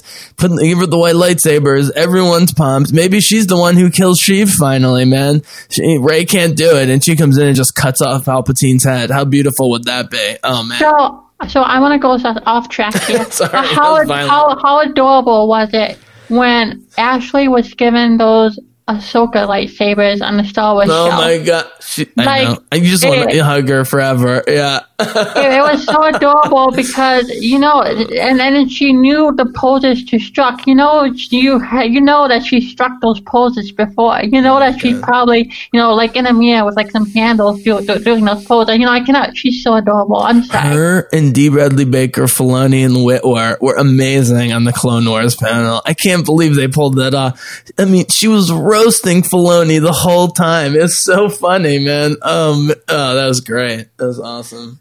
There's so much we can talk about. Uh, yeah. He loves her. His Filoni's two favorites are Ashley and Tiya. You can just tell. Those are his favorites. He loves writing for them. He loves the actresses. He gives both of them such a hard time. He gave Tiya the final monologue for with Sabine at the end of Rebels, and she appears with Ahsoka. Uh, wait, can we talk about Sabine for a second? Oh man. Okay, let's do some random topics and we'll wrap up because I don't see nothing else can be said about Reylo at this point. People, people feel what they're gonna feel. Go ahead. This is what happens when we don't record that often. yeah. You know, in, in one year. But yeah. Oh, I, I would like to add that I think Sam is another one of his favorites. Oh, Sam's definitely one of his favorites, but because he's an idiot and sometimes and he's a dude, he gives Witwer a hard time, and Witwer knows he deserves it. But his impression of Filoni is so funny. Oh my, his it's so. I'm not even gonna try and do it. It's perfect. Um, who kind of talks like Lucas, by the way. Have you ever noticed that Filoni and Lucas do kind of talk similarly? yeah, he, he he definitely does. Uh, yeah. But but I, I think you know he he he has a better presence than Lucas. I think he's more sociable. He's he's a lot more. I I'm not going to use the word. Uh, he's a lot more charismatic than Lucas is. So, of all the clips and the trailer, to me, the most impressive uh, that we saw from the Clone Wars was the uh, just Ahsoka riding the hover cycle and then running along the wall. Uh, that's sort of like Titanfall mixed with the Matrix, mixed with I don't know what, you know, like it was awesome. like the, the an animation for the this Clone Wars is on another level. They must be given a few million at least per episode. I know that the old Clone Wars cost a million an episode, so this is like a serious investment by Kathleen Kennedy, but especially Bob Iger, at Disney. I, I mean, the, no one thought this was going to happen, and all the actors said it. It was pretty amazing. Well, to be fair, I'm pretty sure that the cost, like, I think you can do more with a million dollars than you could then because the technology isn't as, it's more developed. You know what I'm saying? That's true. It is more developed, but like like like like if you make a movie in the 70s on a Right. million dollars and you do a movie on a million dollars you can do a lot more with a million dollars because technology has progressed and stuff like that but I, i'm pretty sure it was more than a million dollars because i think they're going all out on this it is like you know what oh yeah, Rebels- definitely more than a million. Yeah. rebels was on the budget but Yep. you know what the Clone Wars need more than this, and this is this this is it. So uh, Yeah. right now, this is it. We we need to go all out on this. And No, I'm sorry. Sorry about that. Easy, Mike. Oh, Um, I, I I thought that that was you just hitting yourself in the head. no, no, no. I'm just adjusting the mic here. Um, uh, yeah, no, totally. Um, yeah, I don't know. I mean, again, I haven't seen the Avengers. I'm sure it'll knock me over. I'll be crying. It'll be sad. It'll be happy. It'll be fun. I'll podcast about it. It'll be a great couple weeks. And then I'll be right back here talking Star Wars again because let's be honest. Um, so, uh, but yeah, oh, oh, oh, what I was going to say about the Clone Wars was I think three, three to four million episode is very reasonable. If they're giving the the Mandalorian ten to twelve with three characters, I can't believe they've only introduced three characters. I'm Jackie Girl. I'm not on board with the Mandalorian. I love everyone involved, but I haven't seen enough people involved in that project yet. I know the Clone Wars is going to be amazing. And we've got Cassian and K2. That's all you need. You can literally throw anybody else with Cassian and K2. So I'm guaranteed that show's going to be great. Mandalorian? I, I don't know. I don't know. yeah, it, but we'll we'll have to wait and see. You know, I'm still waiting to be sold on it. And the, do you have David Filoni attached? You have the director of Jessica Jones. Thank I God. love Jessica Yep. Jones. I love season one of Jessica Jones. Like that is the only Netflix show that I went back and I rewatched. I didn't. I It's didn't like it amazing. It's my favorite season of television ever, probably. Yeah. Yeah, Jessica Jones season one. Oh, so. so good. So good. Um, yeah. The thing is, when those, I like 'em more than that. I, I like all the Daredevil seasons. I like some of the other ones. I don't like. Uh, when, when that like more rated R type Defenders Netflix stuff is hitting well, it's just a nice refreshment uh, from all the PG thirteen stuff. Now, you know, between Last Jedi and Rogue One, Disney's really been pushing the PG thirteen rating to the edge at times. Um, I mean, slicing Snoke in half, I, you don't see that a whole lot. I guess the Lord of the Rings actually got away with that with orcs. They decapitated so many orcs in Lord of the Rings. They got a PG 13 rating. It's amazing. But, Jaggy Girl, for better or worse, let's end here. Everything's moving to television, and so you better like some combination of the Mandalore, the Cassian prequel, and the Clone Wars because that's where our Star Wars is going to be for at least the next two years. Even if they really fast track the double D's from Game of Thrones, that's 2021 uh, Christmas at the earliest. Yeah, well, I already love two or three, so Oh, and I keep leaving out Resistance. I gotta watch that show. God, Yeah. I wish they had Disney Plus now. I would happily give them six ninety nine, literally the second to to start watching that stuff. I can't deal with commercials. It's just ugh. Yeah, well, it, it it's out there. Uh, it, it's on like. So do you think Black Squadron is coming back other than Greg Grunberg? Do you think because Jessica Henwick's in the Disney family? She's Colleen Wing. She's basically the other half of Iron Fist. She's the cooler Iron Fist. Spoiler alert, guys. She is the Iron Fist. She's got Jessica Henwick has the Iron Fist as Colleen Wing in her silver katana. It's so glorious. I can't. I- just Pava, you got to bring her back. What are they doing? Come on, they killed Tally. You killed Paige Tico. Stop it. Stop it. Kathleen Kennedy said that we may see these characters again Better. just because They killed the- Tally. Just because the Skywalker saga has ended doesn't mean that we will not see these characters again. And I was, I would love to see a Poe and Black Squadron film set after the sequel trilogy because just because whatever happens happens in nine, that doesn't mean that's the end of the First Order. That doesn't necessarily mean the end of conflict and war. You need cleanup and stuff like that. So I would love to see a nah, Poe nah. Dameron and the Black Squadron film. Okay, I, I would too. But let me show. tell you something. The entire galaxy is going to be in total shambles by the end of episode nine. They have to break it. That's the Dune formula. Everything gets more imperial, more imperial, more imperial, and then the control just explodes and the galaxy goes into chaos and rebuilds itself. They have Well- to do this because future movies, do- Rian Johnson, I think, is going to go far future because they got the Game of Thrones guys going far past. I think Rian's going to go far future, which is exactly what he should do from a science fiction perspective. So why not break the galaxy and take a few thousand years for everything to build itself up while the Rey line of, you know, new Jedi start doing their sort of more complicated and uh, effective version of Jedi training. That's how, what I would do. Well, like I said, I see him going the other direction. I see him going wide uh, out into a different galaxy, expanding Star Wars beyond what we know of the Star Wars galaxy to be. Um, but anyways, and not only that, but you have no central government. Like right now, you have the First Order taking over, but obviously they have to be dealt with. But the Republic, the center leadership, was killed in The Force Awakens. So you have a galaxy in chaos. I think they knew what they were doing. They threw the galaxy in disarray. That makes it very interesting because right now in canon, and I think maybe in Legends, you never, you always had a authorian, you always had a large government in place to maintain control, whether it was the Sith Sith Empire, the Republic, the new Empire, Sith, uh, you know, all these different things, and you don't have that. For the first time in Star Wars, you have no central leadership. Obviously, right now you have the, the First Order, but the First Order has to be taken care of. What happens when they're taken care of? You have nobody that can replace them. I'm sorry, but the resistance is not numbered enough to become a central government. So I think that makes the story very rich. I think that makes the world very rich because you have like a Wild Wild West type thing. If that makes any sense. Mm,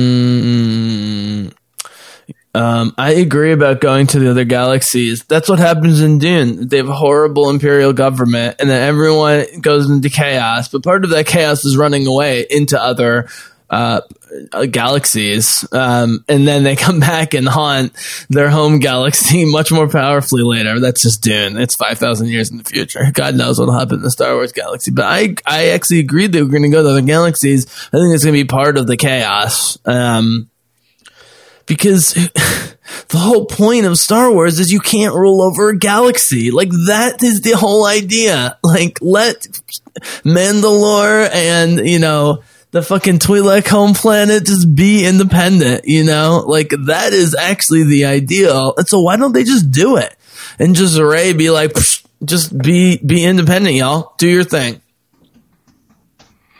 Yeah, well, we'll can see. dream. We can dream. We can dream. Okay, two quick questions about Rey and let you go. One, so do you believe she does not necessarily need a formal trainer of some? I'm not saying it's Oka. Uh, do, do you honestly believe Rey can, for the third straight movie, train herself without any formal training? I think we'll see what we saw with the original trilogy. Luke went to Dagobah. He was taught by Yoda. And then we see him in Return of the Jedi.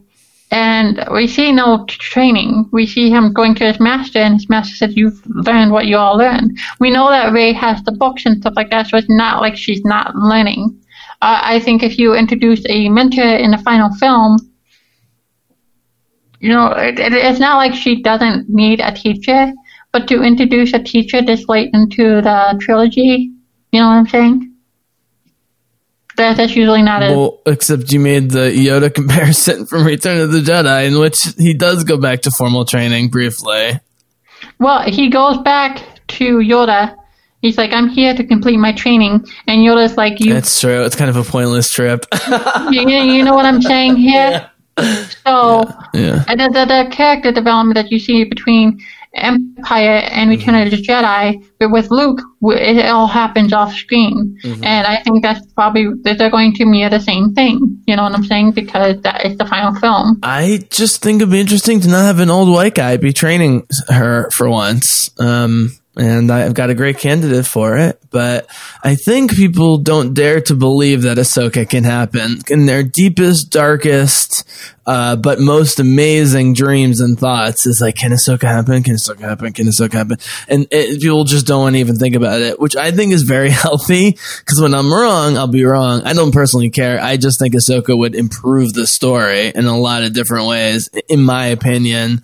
Uh, you know, it'll be a little bit of an ego hit because I've been preaching it so hard. Um, but I, I'm just, it, for me, it's more like waiting for the alternative because they're going to have more time to fill and they have to be more than Palpatine. They're signaling us by telling us Palpatine there's going to be more than Palpatine. Uh, so you know, I, I'm I'm open to the uh, the candidates. Hey, maybe we get Hera and Cham Syndulla. That would be great. that would actually would would be be- really great. I never thought of that. I think I, I No, he'd be long dead. He would be way long dead. Yeah, I mean, who's to say? Or Hondo. Hondo Hondo is already confirmed to be alive in that period, so Oh, that would be. So, what do you do? Make him fat and give Jim Cummings no, the no, role? no, no, no, no, because Hondo, uh, he's alive. He's he's going to be at Galaxy's Edge. He has the Millennium Falcon between eight and nine, so he he could totally happen in the film, and he would fit in the timeline and the story that they already constructed. So you you, would kind of like bring up Hondo like uh, it, uh, actually really realistic. Here's the problem. Even though I love Jim Cummings and he's got like a literally a thousand, eight hundred to a thousand credits on IMDb, Hondo is so iconic. He looks nothing like Hondo. He's not screen ready as opposed to Tiya Sircar, Katee Sackhoff as Mandalorians. It's like these beautiful, amazing younger women. I love Jim Cummings. So whether they get someone else to play him and he does the voice? Like I don't see how that happens. Like uh, just in comparison, like if you put Bo-Katan and or Sabine in, you already have the actresses. You can't cast anybody else. It'd be so stupid. Um, But Yeah. Galaxy's Edge already has a animatronics Oh, version see what of you're. Hondo. Yeah. You know what I'm saying? And it's very realistic. It's very Uncanny Valley-ish. So it's not like it couldn't happen. You could have it without the actor actually taking the body form. okay. Okay. Well, I have a fun uh, hypothetical question to end on. Thank you so much for being on, which is, um, let's say you're sitting there in the Friday main panel, uh, Star Celebration 2020, and what are you looking at at that point? What are you expecting to say? I expect a five-year anniversary panel of The Force Awakens. I expect a future storyteller panel where they will probably lay out their plan. I expect a Empire Strikes Back 40th anniversary panel, and I guess I would expect a Resistance season three panel. Uh, and I would expect. Uh, I don't think Cassian would be. Cassian could be a main panel because they said 2021.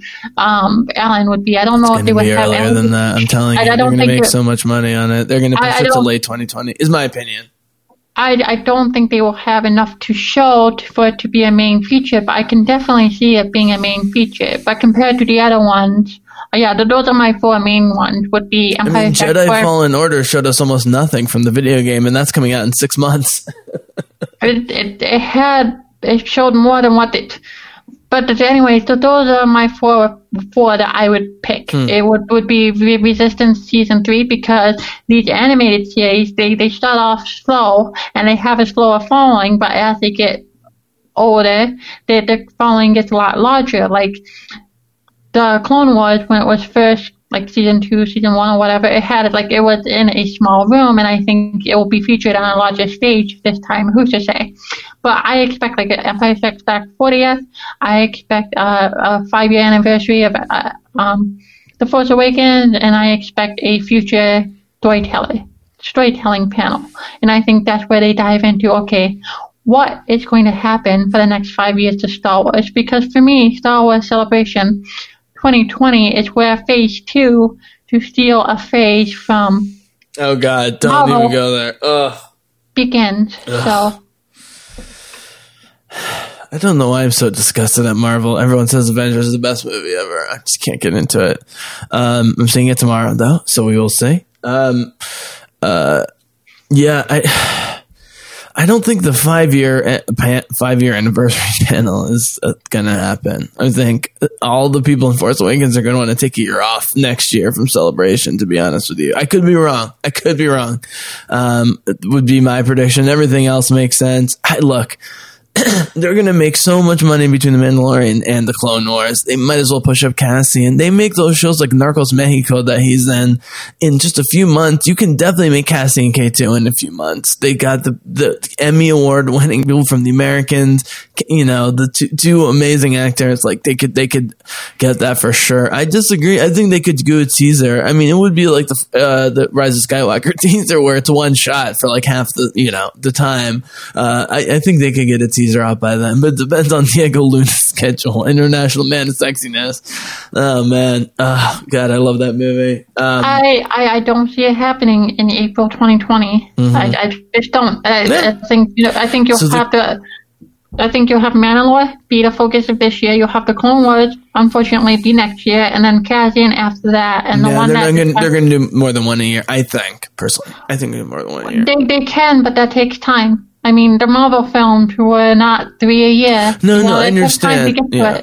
I understand. I'm just saying, if you look at the like what the projected format of Cassian and K2 is, it's actually a show that doesn't require a huge amount of resources necessarily, because um, it's so dependent on the uh, you know performance of the main two actors, um, and so unlike the Mandalorian, where they're flying all over the place with giant battles, supposedly flying around like Iron Man. I guess that's why they got Jon Favreau because he can do jetpacks. God help us, but um, but uh, yeah, I, I, think you push Cassian up because what else do people look forward to? I mean, best case scenario, White, Benioff and Weiss's uh, first movie or movie or whatever is late 2021, right?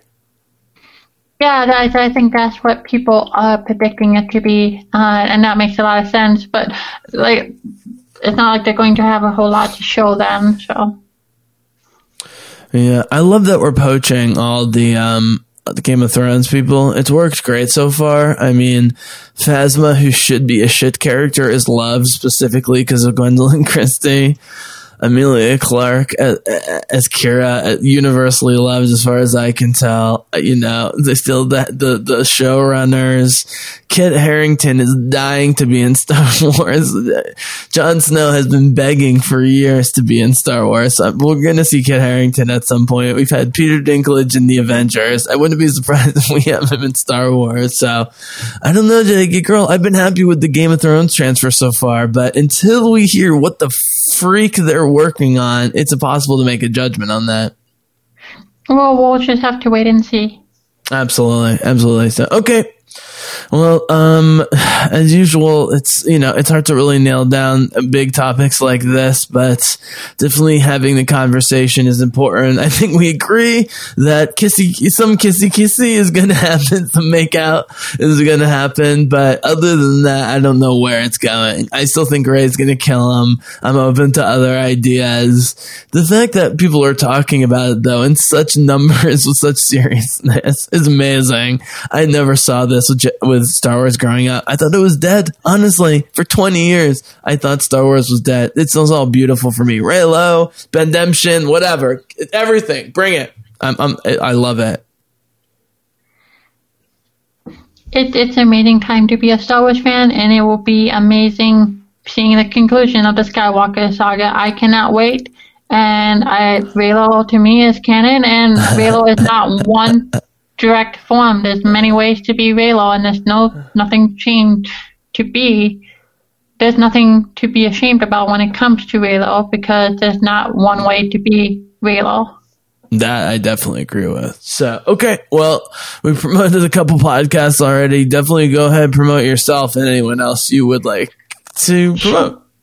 People can find me on Twitter at Jedi Geek Girl. People can find my podcast, I Rebel, a Star Wars Destiny podcast, on any podcatcher.